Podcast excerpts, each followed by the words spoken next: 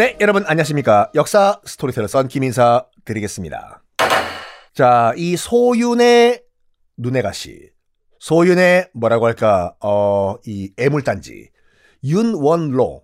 거침없는 발언을 하고 다녀요. 자, 지난 시간에 내가 말이야, 이, 이 동네 실질적인 내가 이제, 어, 리더야. 우리의 누나가 나, 그렇게 얘기했어 말이야. 위험한 발언을 막 하고 다녀요.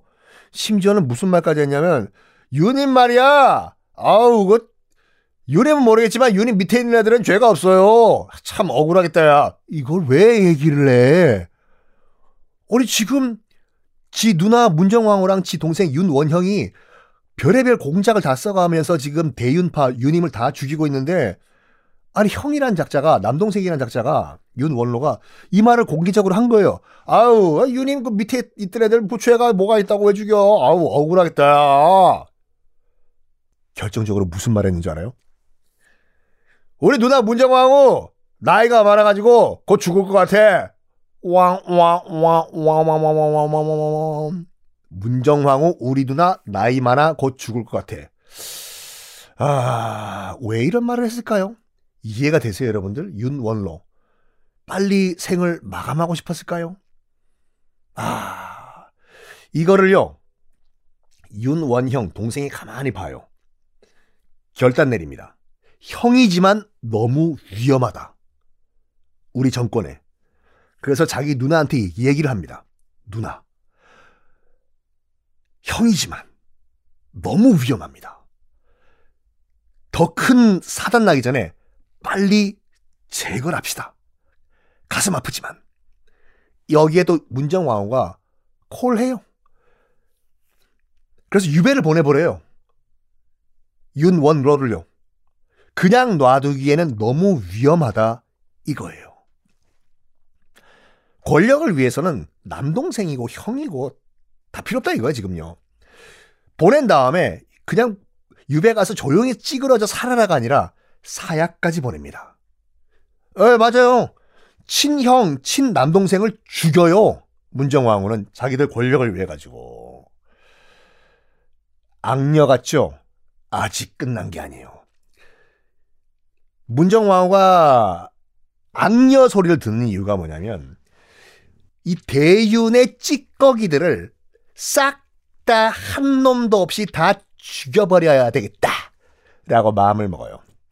그리고 터진 게 뭐냐. 명종 2년. 그러니까 1547년이죠.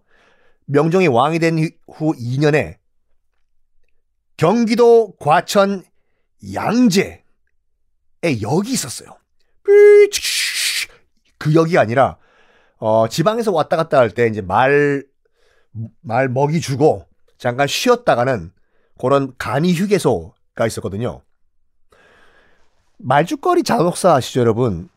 어, 말죽거리 잔혹사의 말죽거리가 어디게요? 지금 지하철 3호선 딱 양재역 로타리예요. 사거리.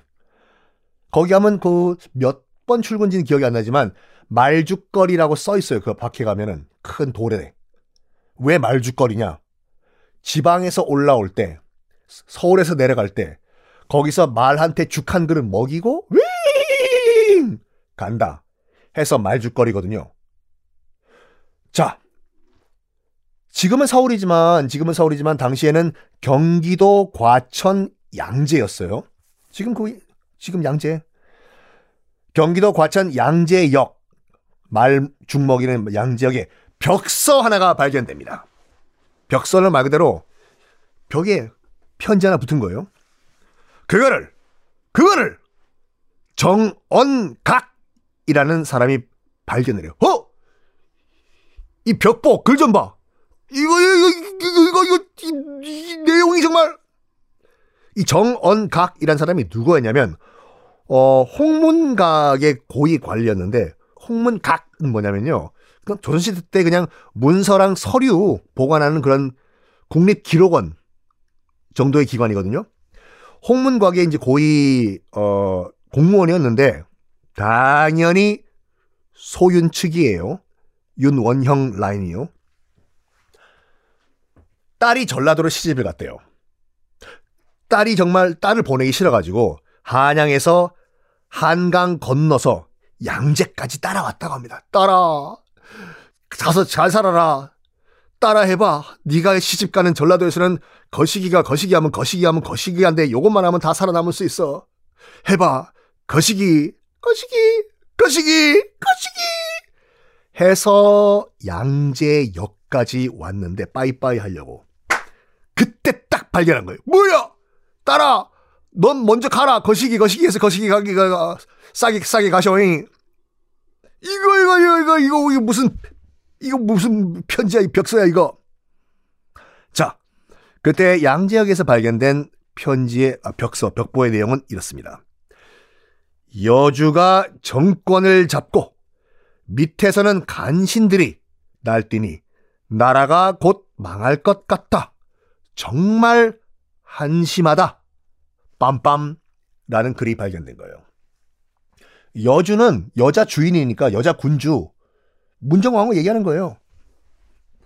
그러니까 문정왕후 지금 삑 엿드시라고 지금 욕한 거예요 지금. 문정왕후가 지금 정권을 잡고 있었고 간신들이 날, 날뛰니까 나라 망할 것 같아. 정말 한심하다. 우와. 그러니까 지금 굳이 따지자면 평양 시내 어 금수산 궁전 앞에 김정은 바보 너 때문에 조선민주주의 인민공화국 죽는다 메롱 붙은 거예요 지금요. 와우 누가 했는지 몰라요. 거기에 썬킴슴 라고 누가 했겠습니까? 익명이에요 익명.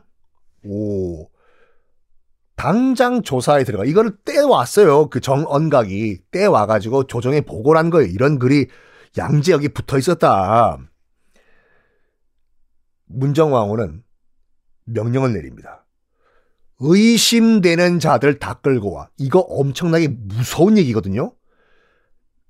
이 문서에 이 문서는 썬킴이 작성했습니다. 그럼 썬킴만 데려오면 되잖아. 근데 의심되는 자들 다 끌고 오라는 건 무슨 기준으로? 글 좀 잘 쓰게 생긴 사람? 딱 보니까 딱 반역자? 와. 모든 독재 정권에서 했던 그 패턴 그대로예요. 조금 이상한 놈들 다 끌고 와. 예요. 실제로 다 끌려와요. 샤. 그래서 요 문서 하나 가지고 이게 양재역 벽서 사건이라고 하는데 요 문서 쓴 것으로 추정되는 애들 다 끌고 와가지고 고문하고 다 죽여버려요. 누가 끌려왔겠습니까? 윤임과 조금이라도 관련이 돼 있던 있던 이른바 대윤 측의 찌끄러기들 아예 이기 외에 뿌리 다 뽑아버리겠다 다 끌고 온 거예요 지금요. 자, 이 중에서 끌려온 사람 가운데서 정말 쿨하게 죽은 사람이 한 명 있습니다. 누굴까요? 다음 시간에 공개하겠습니다.